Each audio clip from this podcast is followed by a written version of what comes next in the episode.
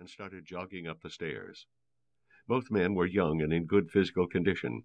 But by the time they reached the roof, 37 flights up, Bob and Jeff were gasping for air.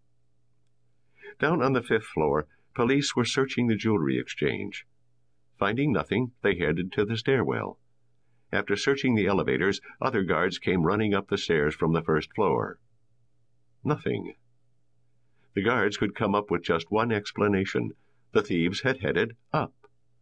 The metal doors on all floors were locked from the inside. They must be heading for the roof. Bob and Jeff were already there, looking down at the city below them. They knew the police were in hot pursuit, but they weren't worried. Again, they needed only a few more minutes. As they took off their suit coats, Jeff smiled at Bob and said, I think we did it, buddy. Bob winked at Jeff. Yeah, I believe you're right about that, he answered. With that, they walked to the edge of the roof, smiled at each other, and dove into the darkness. Chapter 2 A Clean Escape The men had worn small backpacks, nearly unnoticeable under their suit coats. After falling a few feet, they pulled the cords hanging from their backpacks.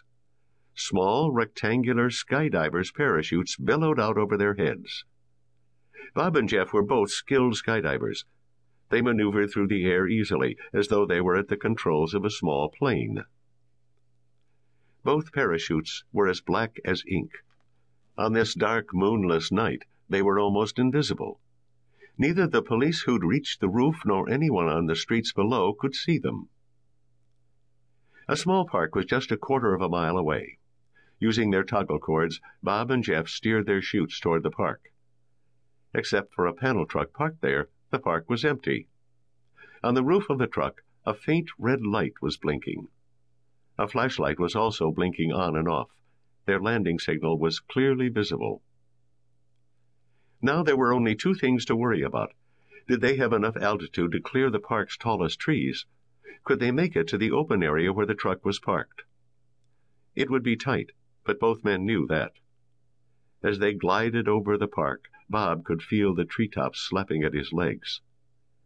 Raising his knees to his chest, he managed to clear the last tree before landing twenty feet from the panel truck.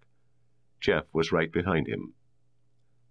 Not a word was spoken as both men hurried to gather up their chutes. In less than a minute, they jumped into the back of the vehicle. The man who'd been waving the flashlight took the red light off the roof of the truck. Then he closed the back doors and drove out of the park without turning on the headlights. Now on the main road, he switched on the headlights and headed west. A few blocks behind the truck, the city was alive with police sirens. Back at the Parker building, the police were dumbfounded. Two men had been prowling on the fifth floor. The video cameras proved it. But where had they gone? Some wild guesses were made. Perhaps the thieves had dressed as policemen to blend in with the real officers.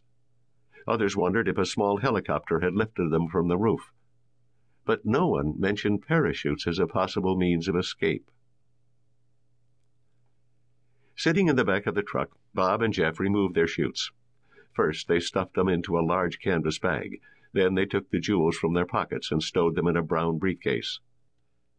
Bob gave Jeff a friendly slap on the back. Then he climbed into the front seat and spoke to the driver. Well, we did it, Wink, he said, smiling broadly. I can't believe you pulled it off, Bob, Wink exclaimed. Nice going. How much do you think the stuff is worth? It's hard to say for sure, Wink, Bob replied, but I'd guess ten million or so, maybe a little more. Jeff stuck his head between the two brothers sitting in front. Now, remember our agreement, he said. We aren't going to touch any of these jewels for at least six months. Wink Morgan nodded. You'll get no argument there, Jeff, and we won't change our lifestyle either. We'll just go about our everyday work as if nothing happened. Okay. Have we got any new students scheduled for next week? Bob asked. Chapter 3 Skydiving School Let's get Dad by himself, Pam Barclay suggested. For one thing, he's easier than Mom, and besides.